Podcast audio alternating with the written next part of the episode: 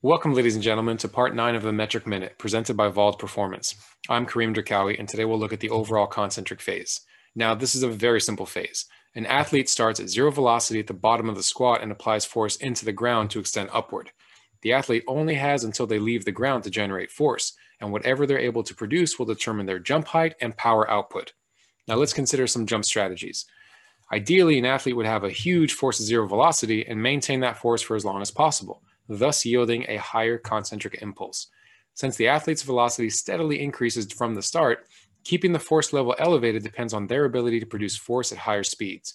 It becomes a question of how hard and fast an athlete can extend that will determine her or his performance. As this simplified graph shows, power is a product of force output and velocity. Increasing either will improve a number of athletic performance factors. However, understanding the results as it relates to jump profile testing is the best means to pinpoint exactly which attribute needs the most work. To summarize, an athlete that maximized their jump potential likely started with a high force at zero velocity, coordinated their movements efficiently, produced large amounts of force at higher speeds, and had a favorable concentric impulse to weight ratio. Now, this concludes our discussion on particular metrics and the CMJ overview. Next time will be the start of a series addressing several asymmetry concepts. Until then, please feel free to reach out to me or any of my colleagues Vald. Thank you. The world of strength and conditioning is filled with some awesome practitioners who are always trying to evolve and continue to grow professionally throughout their career.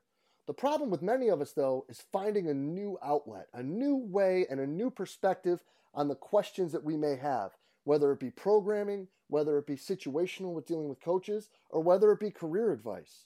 Because all too often, what happens is we get stuck in with the same group of friends and the same group of colleagues that we reach out to for advice repeatedly over and over again. But what we should really be looking for is different perspectives, different people who have been through different situations who can help us make better decisions both for ourselves and our athletes.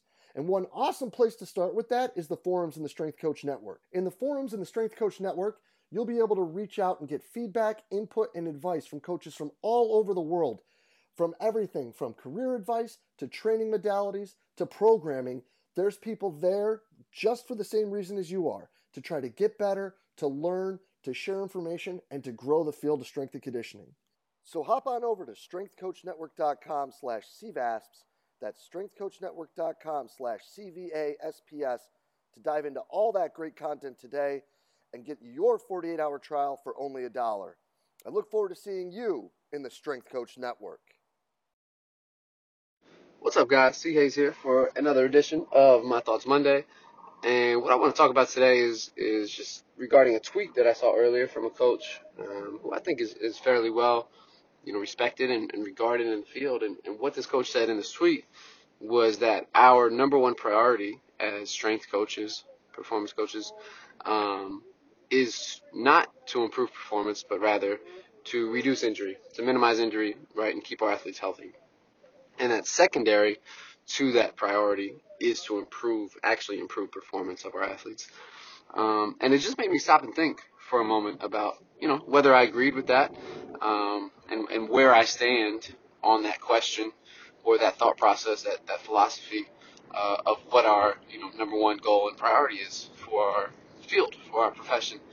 And, you know, on one hand, of course that makes sense because as the old saying goes, the best avail- ability is availability, right? You can be, in this case, as we speak right now, you know, LeBron James, the best, arguably, best basketball player in the world, but he hasn't been available, you know, for the past month or so um, because of an, an ankle injury. So, what good is that, right?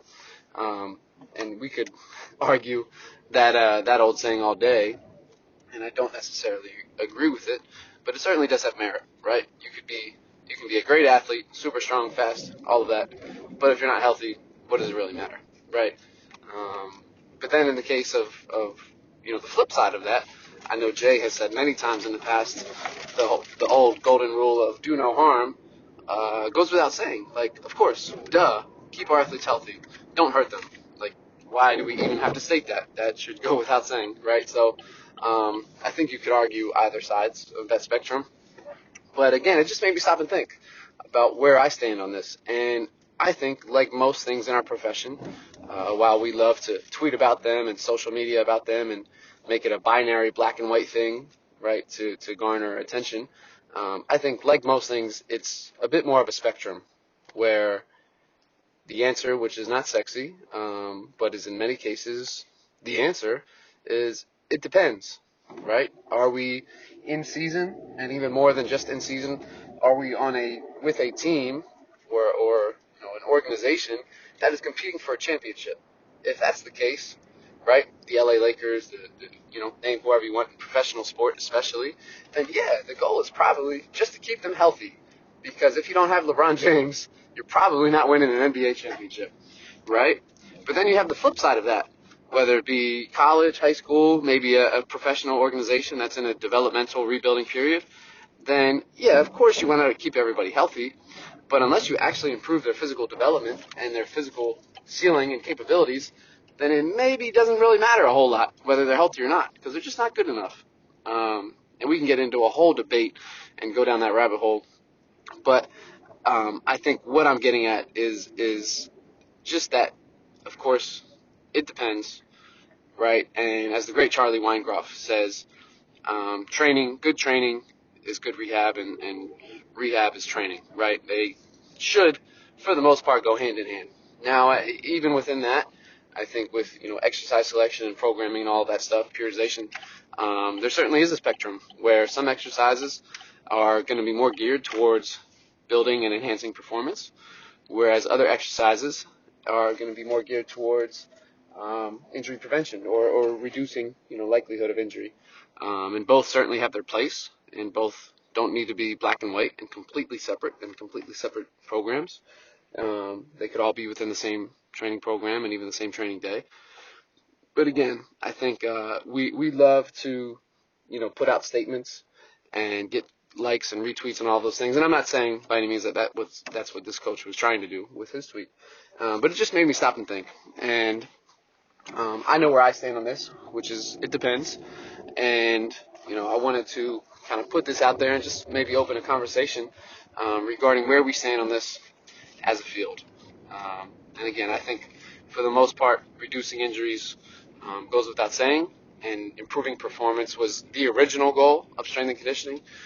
But um, I think it certainly depends on you know who we're talking about, who we're working with, where they are in an annual training can- calendar, right, and, and all of those other factors that, that go into the conversation. So, um, bit of a quick one today, but I hope you guys you know can get something from this and and maybe provoke some thoughts that uh, you haven't otherwise had in a while. And I would love to, you know, continue this conversation and, and dialogue and maybe even debate uh, moving forward. So thank you guys. Thanks as always to Jay and the platform. And uh, I wish you a happy Monday.